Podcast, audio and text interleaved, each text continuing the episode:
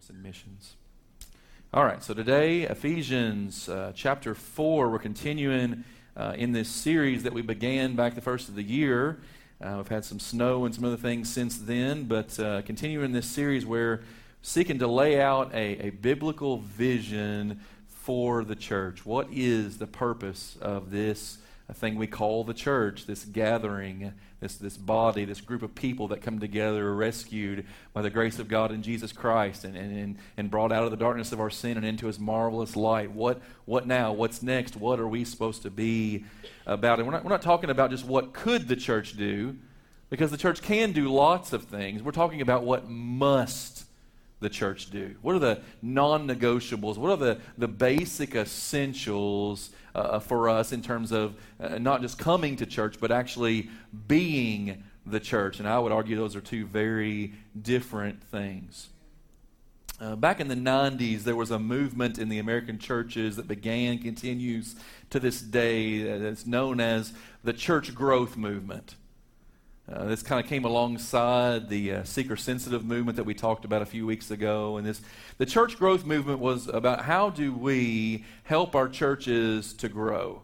There was a recognition uh, that the vast majority of churches in America, even in the 90s, and it's much worse today, the vast majority of churches in America uh, have either plateaued or are declining in, in their weekly attendance. Uh, things were not looking good for the American church, and so there were uh, groups of folks that got together and said, How do we help the church? to grow. And the church growth, growth movement began, and, and thousands of books have been written in the church growth movement.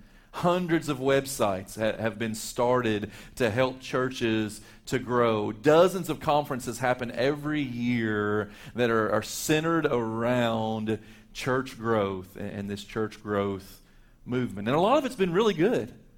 I, as your pastor, have benefited much from, from this particular movement in, in many ways, especially in the areas where the church growth movement has, has pointed us back to the scriptures and has urged us to see that, that God too desires his church to grow.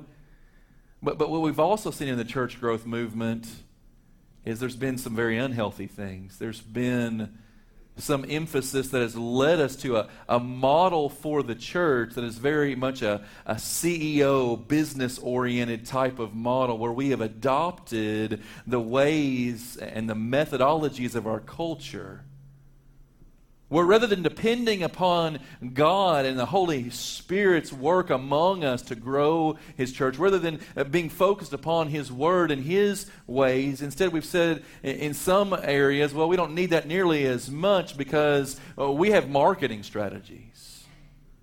We have websites now.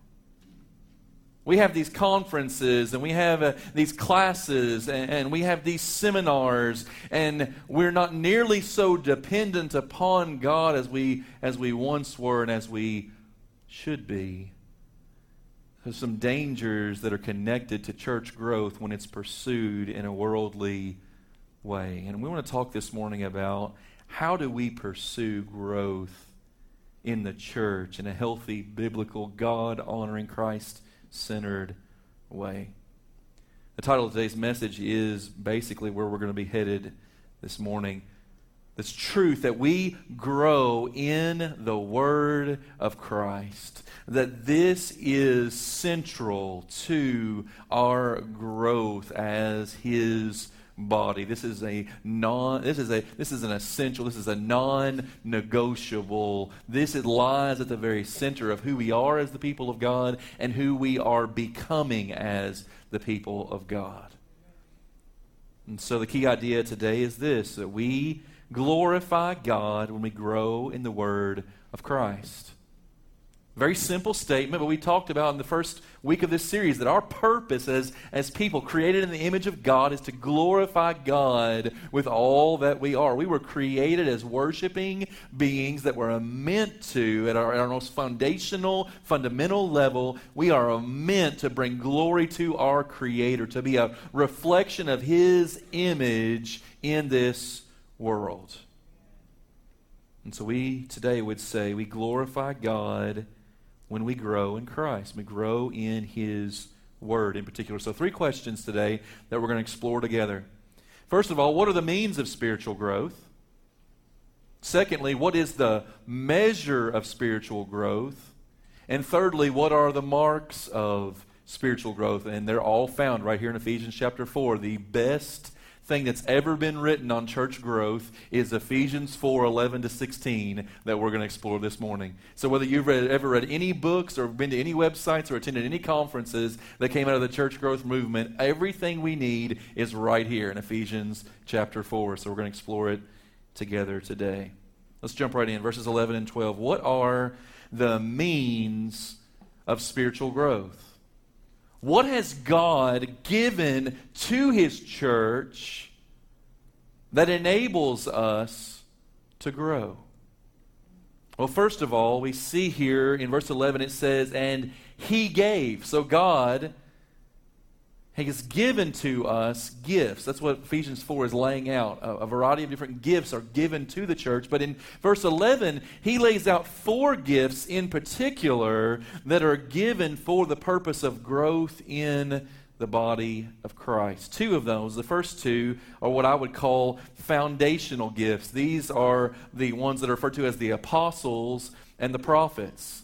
These are the foundational gifts of the church. These were those who were, who were called in those early days of, of Jesus' ministry. The word apostle means one who is sent out. And these were those men who were sent out by Christ, who had become his disciples, who had traveled with him during the three years of his ministry, who, who had been inspired and, and transformed by his teaching. These are those who were called apostles.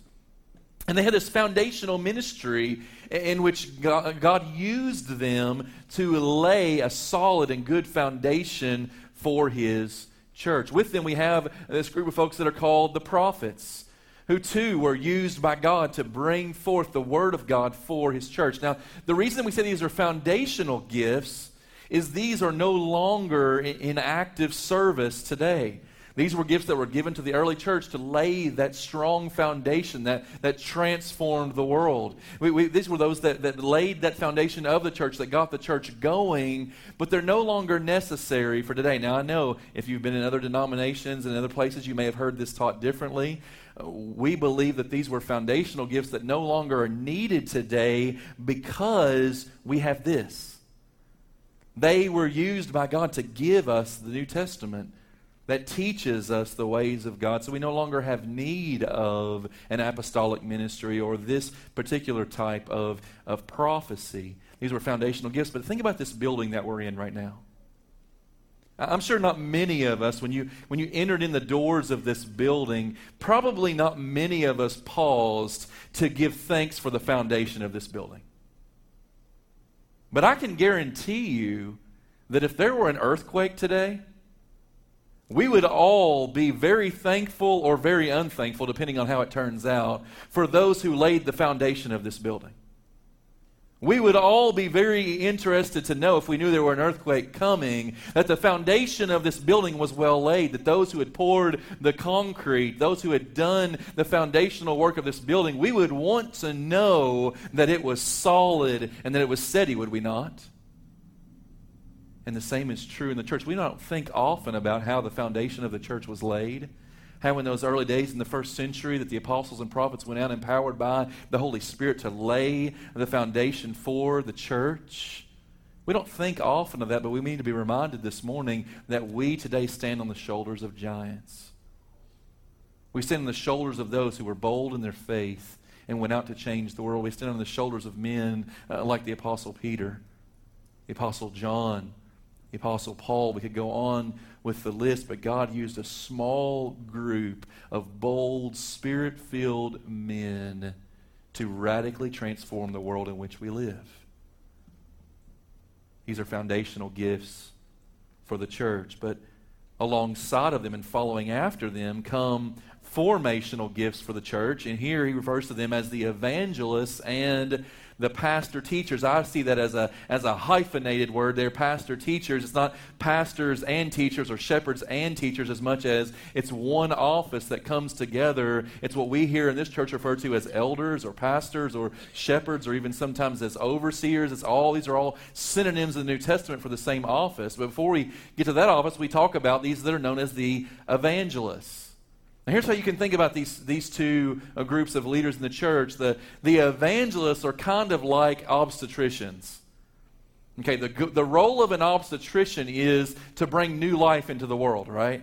These are doctors that are trained to walk through that birthing process and to bring new life into the world. That's like an evangelist.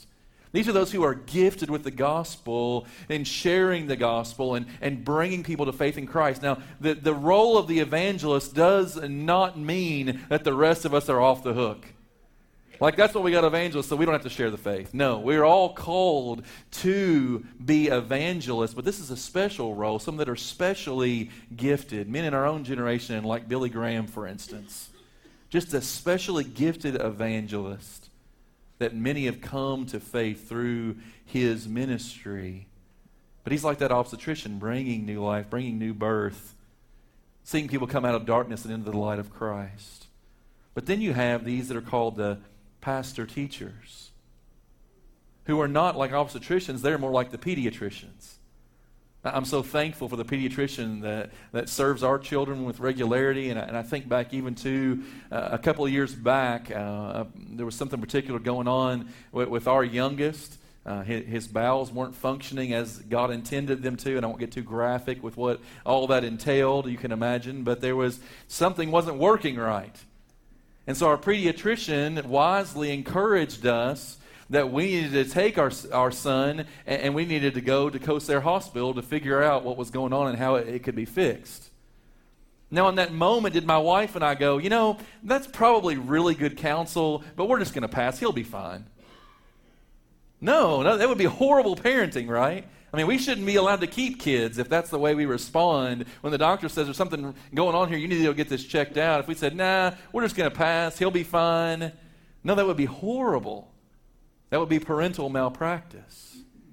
She was trying to help us to help our son grow in a normal and natural way. And any parents in this room that have experienced that kind of thing with your kids, where there's some impediment to their normal and natural development, you don't just look at that and go, oh, well, you know, in my home growing up, we, we marked our heights on the back of the door frame. The door leading into our kitchen, there, was a, there were marks where my sister and I had grown up over the years. Now, if my parents had looked at those marks and, and two years after one, one mark, if I was still the same height, you know, as an elementary kid, if I hadn't grown in two years, they would have probably been going, okay, what's the deal here? Something's not right, right? And yet, when we transfer that over into the church, into this reality of Ephesians 4, where we are called to grow up into Christ, you see it there in the text. We don't think twice about the reality that in our churches, more often than not, there's a vast majority of folks that have seen no spiritual growth, no measurable, appreciable growth since the day they made a profession of faith and subsequently were baptized. But God gave, look at verse 11. God gave these foundational and these formational gifts, these leaders to the church, for what purpose? For the building up of the body of Christ. It's right there in verse 12. It's the desire of God that His church would grow to maturity in Christ. Furnishing growth in the church is a biblical expectation. You say, well, where do you see that? Look at these verses that are to come. He lays out these gifts for the building up of the body of Christ. And then he says in verse 13, until we all attain to the unity of the faith, to the knowledge of the Son of God, to mature manhood, to the measure of the stature of the fullness of Christ. Now, that word all in verse 13 is a very unique Greek word. It's really tricky. You look at that word, and it's translated only one way in every place that you find it in the New Testament. Guess how it's translated? All. It's really tricky, right? It's never translated some or a few of you or even the majority. No, he's saying, he's saying here it's meant for all of us. If you have been rescued by the blood of Jesus Christ poured out at the cross, if you have trusted Him, turning from your sin and trusted Him by faith, you were meant for Ephesians 4. You were meant to grow up into maturity in Christ. And there is something wrong if that has not been your experience. No parent looks at their kid who's not growing and says, oh, well. Or suppose you had four kids in your home and all of them are growing and developing well, but one of them is stunted in their growth and never seems to make it past two and a half feet tall. You don't go, well, three out of four ain't bad. No, you're at the doctor, aren't you? You're figuring out what's wrong here. And I want to say to us, church, there is something wrong in the American church today that we look upon so many and say, well, you know, for some there's going to be the experience of growing in Christ and moving forward in their faith, of growing deeper in the Word, growing deeper in love with the Lord. And for some, you're just going to make a profession of faith and sit and stew in the sanctuary until Jesus comes back. Church, I want you to know this morning that is not in any way a biblical view of Christianity. When he says all in verse 13, he means all. Unless we base a doctrine just upon one word, go on down a couple of verses. In verse 13, rather speaking the truth in love, we'll talk about what that means in just a few minutes. We are to grow up. He doesn't say we might grow up, we could grow up. Again, no parent looks at their kid and says, you know, you might grow up. Now, we do threaten ours sometimes with, by the grace of God, you might grow up or we might kill you. You know, I mean, that's a possibility, but you don't look at your kid and think, well, 50 50 chance they might grow up or they might not. No, the expectation of every good parent, the desire and the yearning of every good parent is to see your child grow to maturity. And some of you, as middle schoolers, are internally saying a hearty amen to that. And we think something's wrong if that's not happening. And we'll do whatever it takes to correct that developmental disability. Why is the same not true in our churches? It's because we missed Ephesians 4. I could spend a long time here. We don't have a long time, so we're going to move on. What is the means of spiritual growth? Secondly, what is the measure of spiritual growth? Again, think about that door frame in my home growing up that we measured our height by year after year, and we marked the date on which we were measuring. It was always exciting to see how much we had grown year by year. What is the measurement of spiritual growth in the church? How do we know if it's happening? What is the goal, the measurement of growth that we ought to be seeing in our churches? Summed up very simply in verse 13 through 14, it's Christ Himself. He is the measure, He is the goal. The goal is not just for us to be better people than we were before. The goal is, is not just for us to memorize some scripture verses or to attend some classes. The goal is Christ likeness. And if Christ likeness is not being produced in us, something is terribly wrong. And I would say today in our churches, something is terribly wrong. So, what do we mean growing in Christ likeness? First of all, I believe it means that the character of Christ is being formed in all areas in our lives. It's not just when we're in the church house.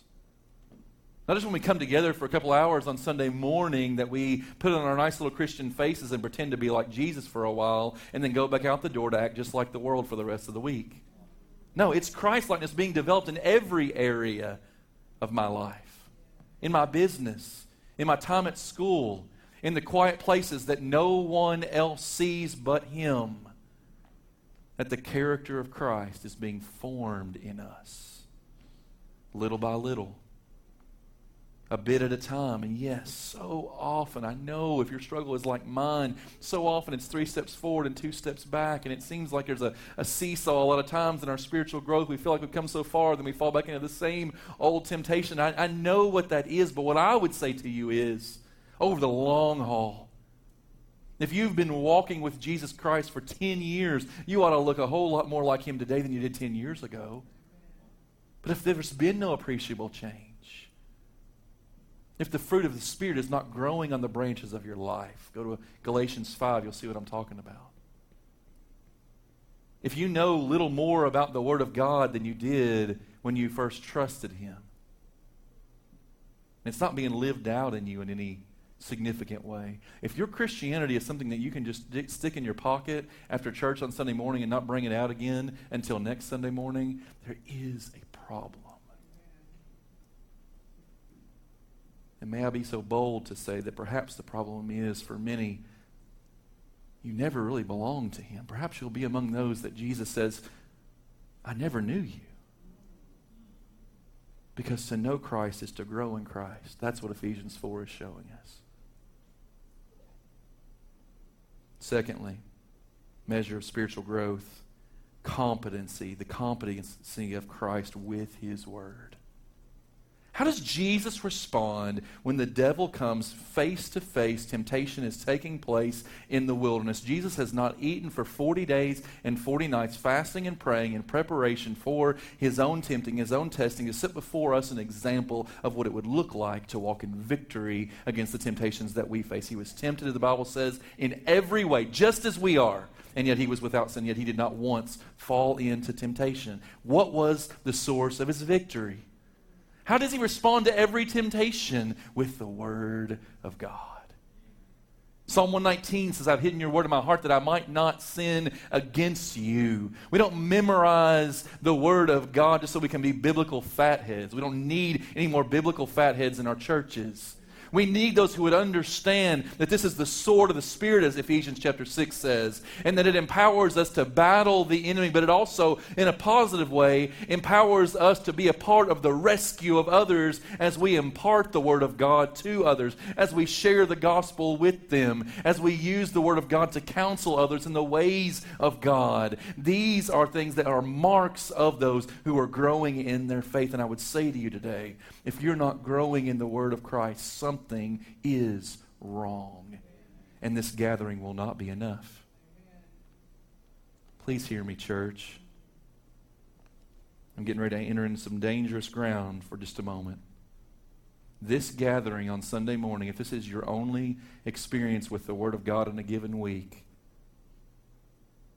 if you are not opening His Word and reading it daily, if you are not involved with some form of a small group of believers, Sunday school class, home group, wherever that is, where you are coming together around the Word of God and interacting with one another based upon God and His Word, if that's not happening, I can nearly guarantee, because of my own experience and what I've seen for years of being in this role, if that's not happening for you, this is your only interaction with the Word of God, you are at best spiritually stagnant but likely spiritually dead. This will not be enough. Any more than eating one meal a week is going to sustain your life. This will never be enough. This gathering is essential. We talked about that last week. Don't get me wrong. This gathering is essential for your discipleship, for, for you uh, for being a follower of Jesus Christ, but it's not the be all end all. This is the beginning. This is the starting point, and God has so much more for you. We grow in competency, Christ and His Word. And thirdly, the outworking of that, another measure, is the compassion of Christ for all people. Man, I love Joey's prayer this morning. And I pray that God would break my heart wide open over that statement that we would learn to love those who don't look like us and don't talk like us. That we would learn to love all the peoples of the world, all the various cultures, because that's the heart of God.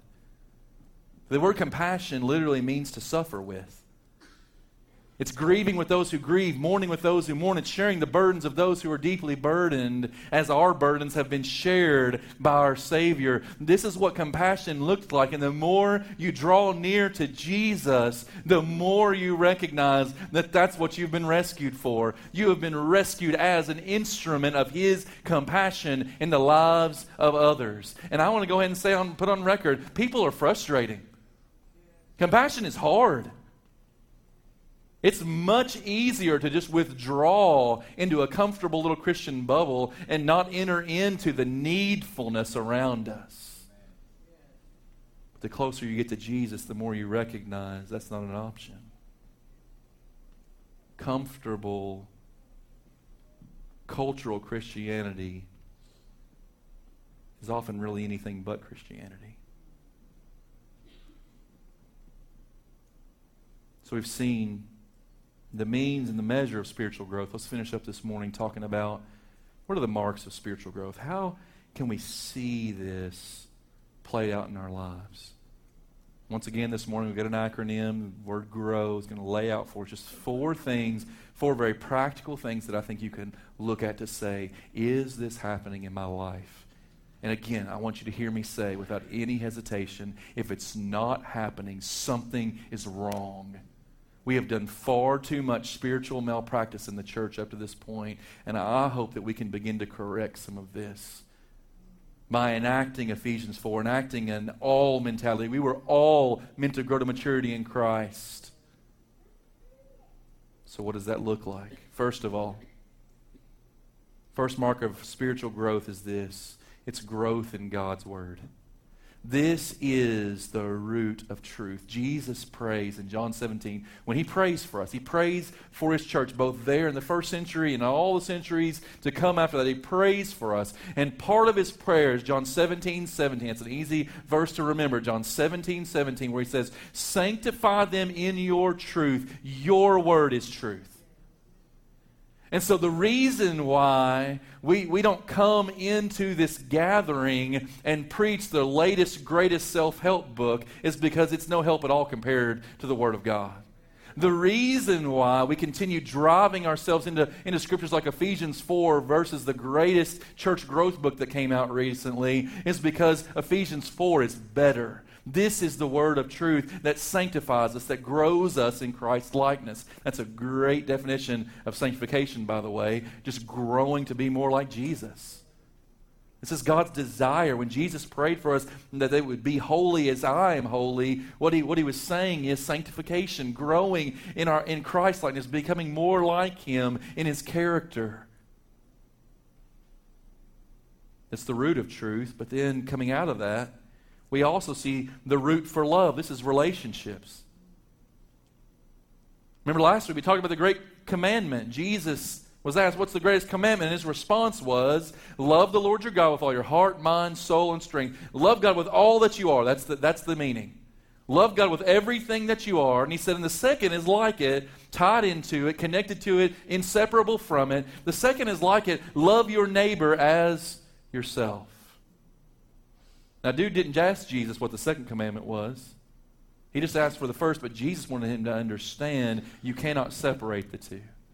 And so, what we're talking about in terms of examining growth in our lives is yes, yes, am I growing closer to God in that vital vertical relationship with Him? Am I growing there? But also, secondly, tied into that inseparably, am I growing in my love for people in horizontal relationships? And we're in the midst of a cocooned culture, folks. People don't know their neighbors. Think about what we've seen over the last couple of weeks with this house in California that's been labeled the horror house. Many of you have been watching this story unfold. 13 kids radically abused and mistreated by their own parents, living in a suburban dwelling. A house looks just like any of the rest of ours, at least from the outside. And no one knew the abuse that was taking place over years. To the point that a 17 year old girl looked like a 10 year old because she was so malnourished. And you go, how in the world does that happen? How does nobody recognize that that's taking place right next door? I even read the interview of one of their former neighbors in another, in another neighborhood that said that, that he, he once had this inclination thinking something's not quite right there, but he did nothing about it. And now he feels guilty knowing what was going on behind the scenes. How does that happen? It's because we're cocooned. We don't know our neighbors. How many of us have a personal relationship with those that live right next to us? In a generation, a generation ago or two generations ago, we, we were front porch people. People would dwell on the front porch and they would, they would engage in relationships with one another. Now, now we're backyard people with our privacy fences. And yet, God has called us into this church, which is something radically different from that. You cannot cocoon yourself in the church and walk in an Ephesians 4 type Christianity. But we try. We come sliding into this worship service late, duck our heads. We don't want anybody to engage with us. Oh, I'd never go to a Sunday school class. I might actually have to meet somebody. Somebody I might actually know my name. Small group? What are you talking about? But, folks, relationships are not a biblical option, they're a biblical necessity. That we might come together in the spirit of the, of the, Proverbs where it says, as iron sharpens iron, so one man sharpens another. That will rarely, if ever, happen in a gathering this size. That happens one on one or in a small group of brothers together doing that work. Uh, Hebrews chapter 10 that I talked about last week which says that we would spur one another on to love and good works, that we would not forsake the gathering together, the meeting together with one another, but doing it all the more as we look toward the day of His return.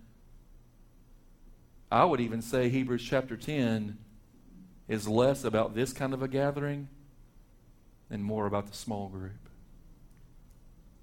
You want to see God begin to do a radical work in your life?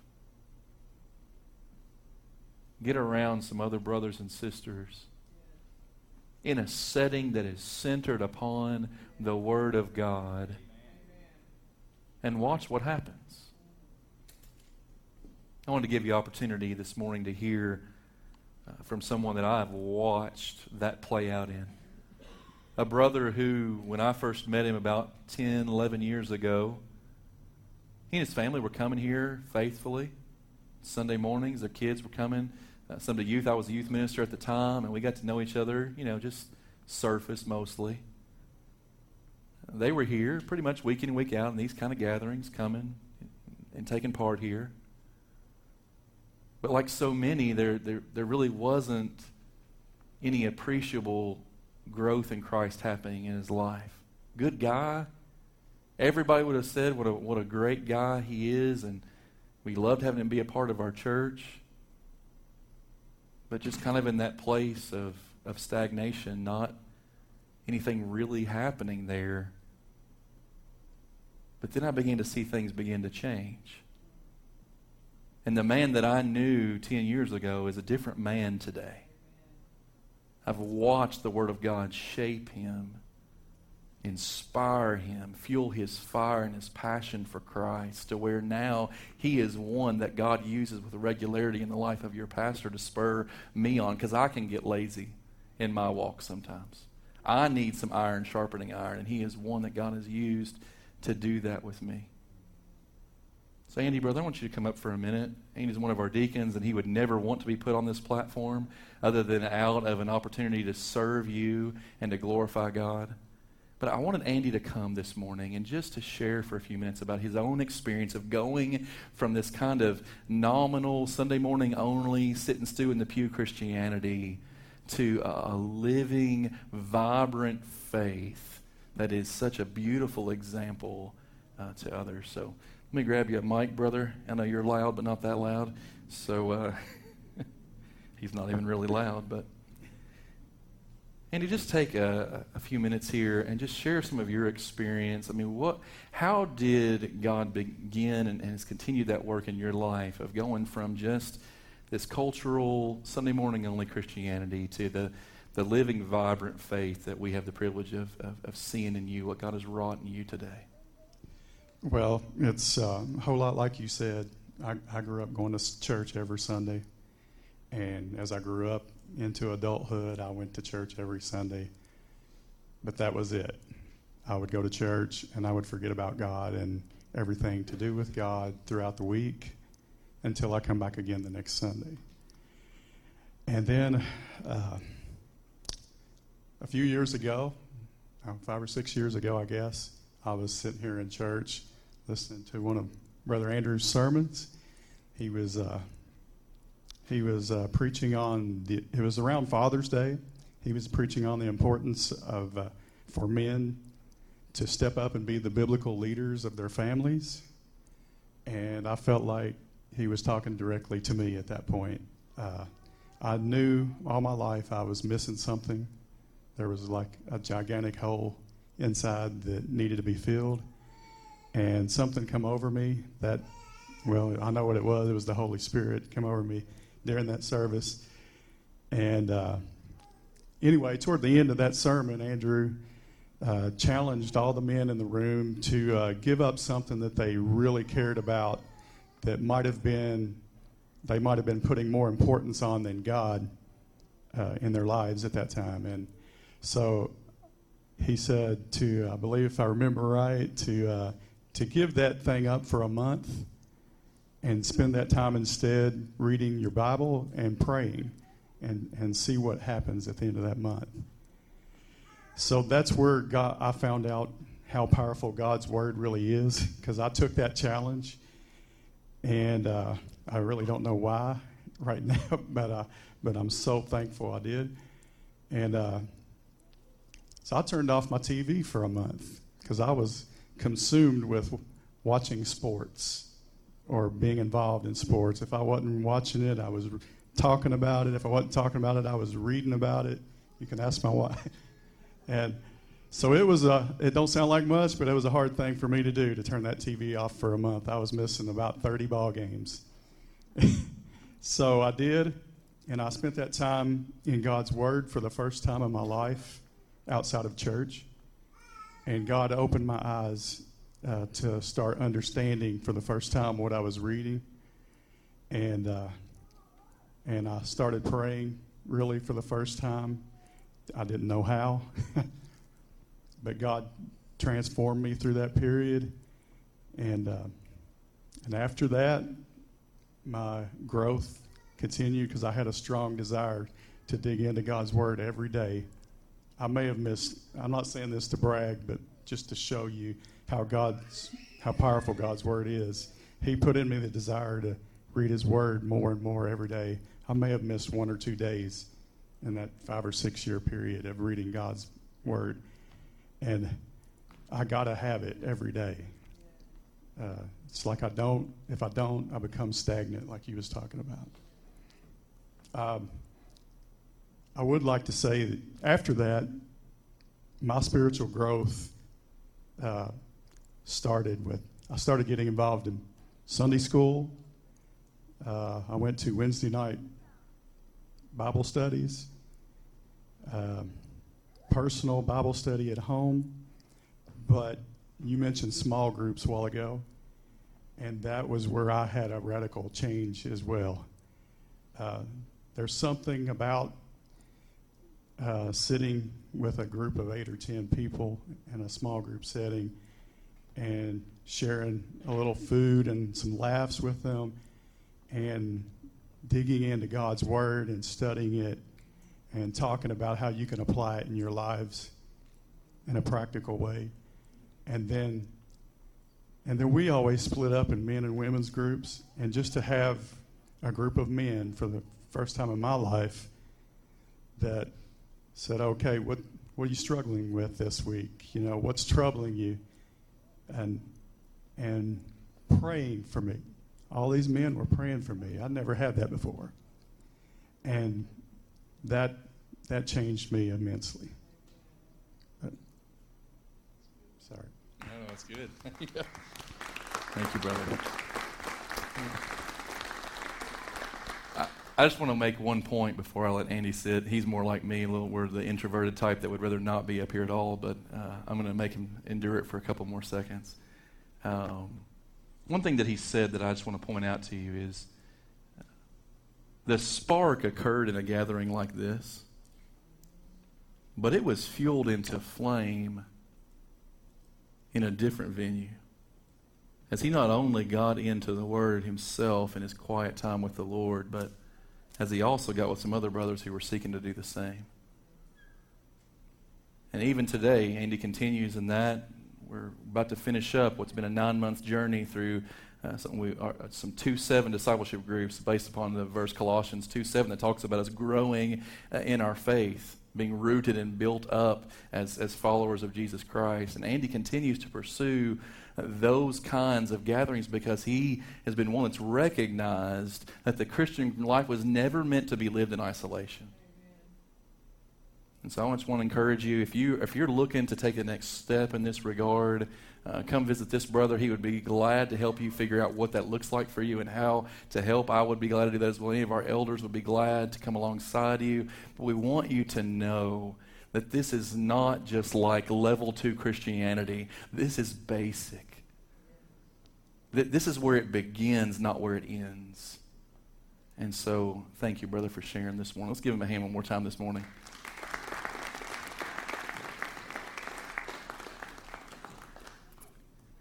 All right, I'm going to fly through two more things here, real quickly. It's, these first two are so foundational God's Word, relationships with God and with one another. Two more things, though, that, that kind of birthed out of that. One we see is obedience. Another mark of spiritual growth is obedience, which is the, the fruit of love. Jesus said in John 14, If you love me, you'll show up at church every Sunday, right? If you love me, you'll drop a big fat tithe check in the plate every week. No, it's not it. If you love me, love for Christ is demonstrated in obedience. We think of obedience as a heavy burden, and yet it is ultimate freedom to live in obedience to the commands of God, an obedience that is fueled not by the law, but by love for Him. Fueled not by duty, but by desire. And seeing growing obedience in us brings about the greatest joy. I wish I had more time to talk about that, but just take it for what it is. And finally, another mark of spiritual growth is witnessing, which is the, the fruit of the truth of God's word taking hold in our lives. Jesus, once again, praying for his disciples in John 15, praying for the future church, which we are, he said, he was teaching them, and he said, And you will bear witness because you, that's what good Christians do, right? We have guilted people into witnessing in our Baptist churches for far too long. No, he says, You will bear witness. Why? Look what he says. Because you've been with me.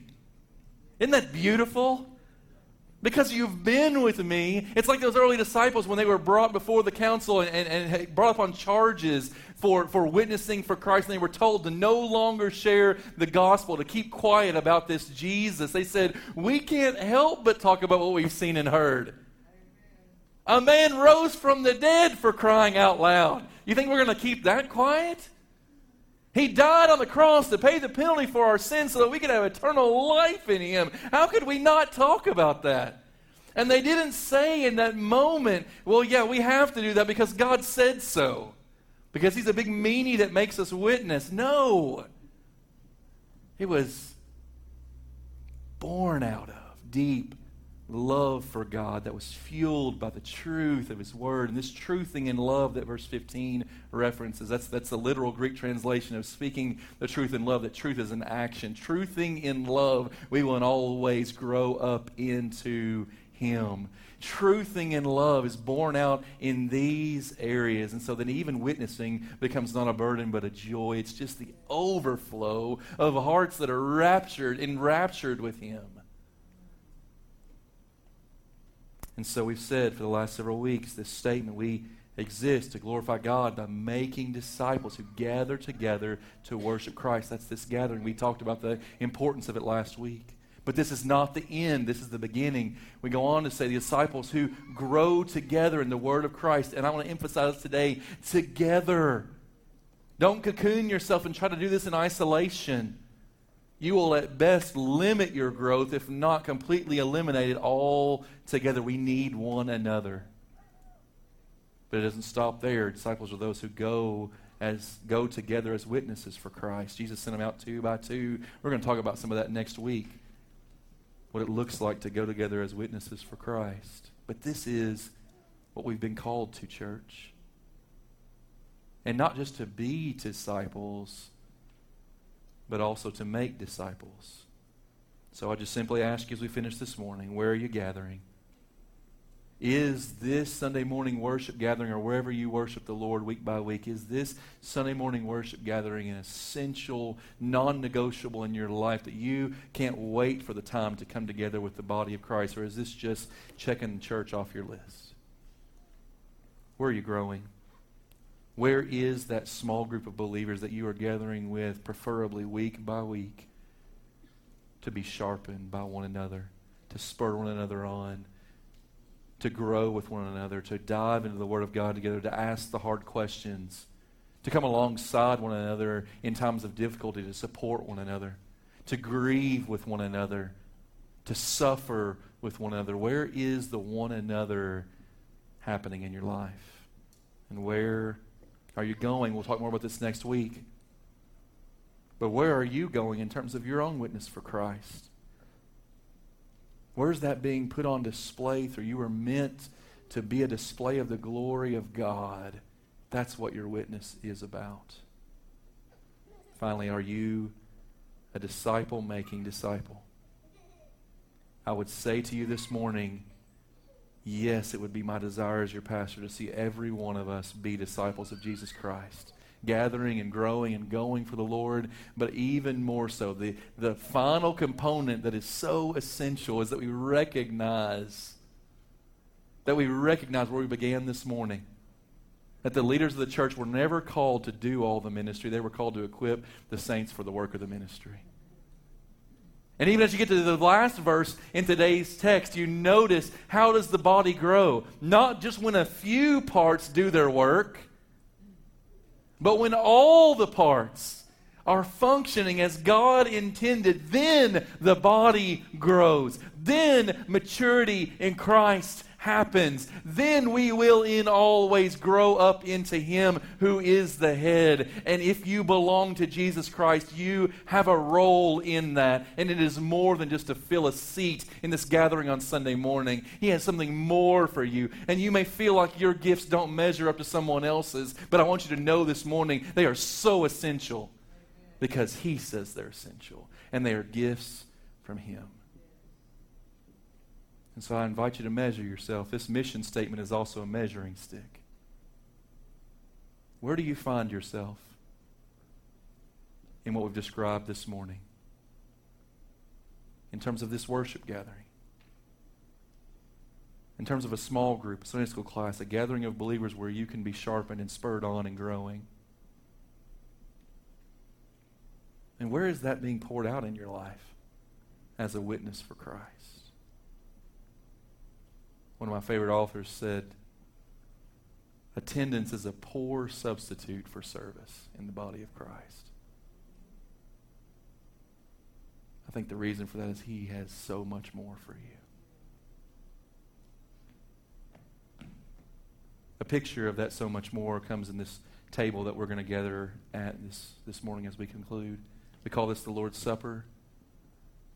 1 Corinthians 11 describes the purpose and the point of this table, which is on the night Jesus was betrayed, he, he had a meal with his disciples, and in that meal he took a loaf of bread. And he broke that bread, and he said to his disciples, This is my body, which is broken for you. Do this in remembrance of me. And they shared that bread together. And then he said to them, in this cup that he held up, he said, This cup is the new covenant in my blood. And as often as you drink of it, do it in remembrance of me. What he was doing was giving them a, a visible picture of the gospel, of his broken body and his shed blood that was meant to redeem us and save us from our sin, but also to be the impetus for us growing in Christ. The new birth was always meant to produce great growth.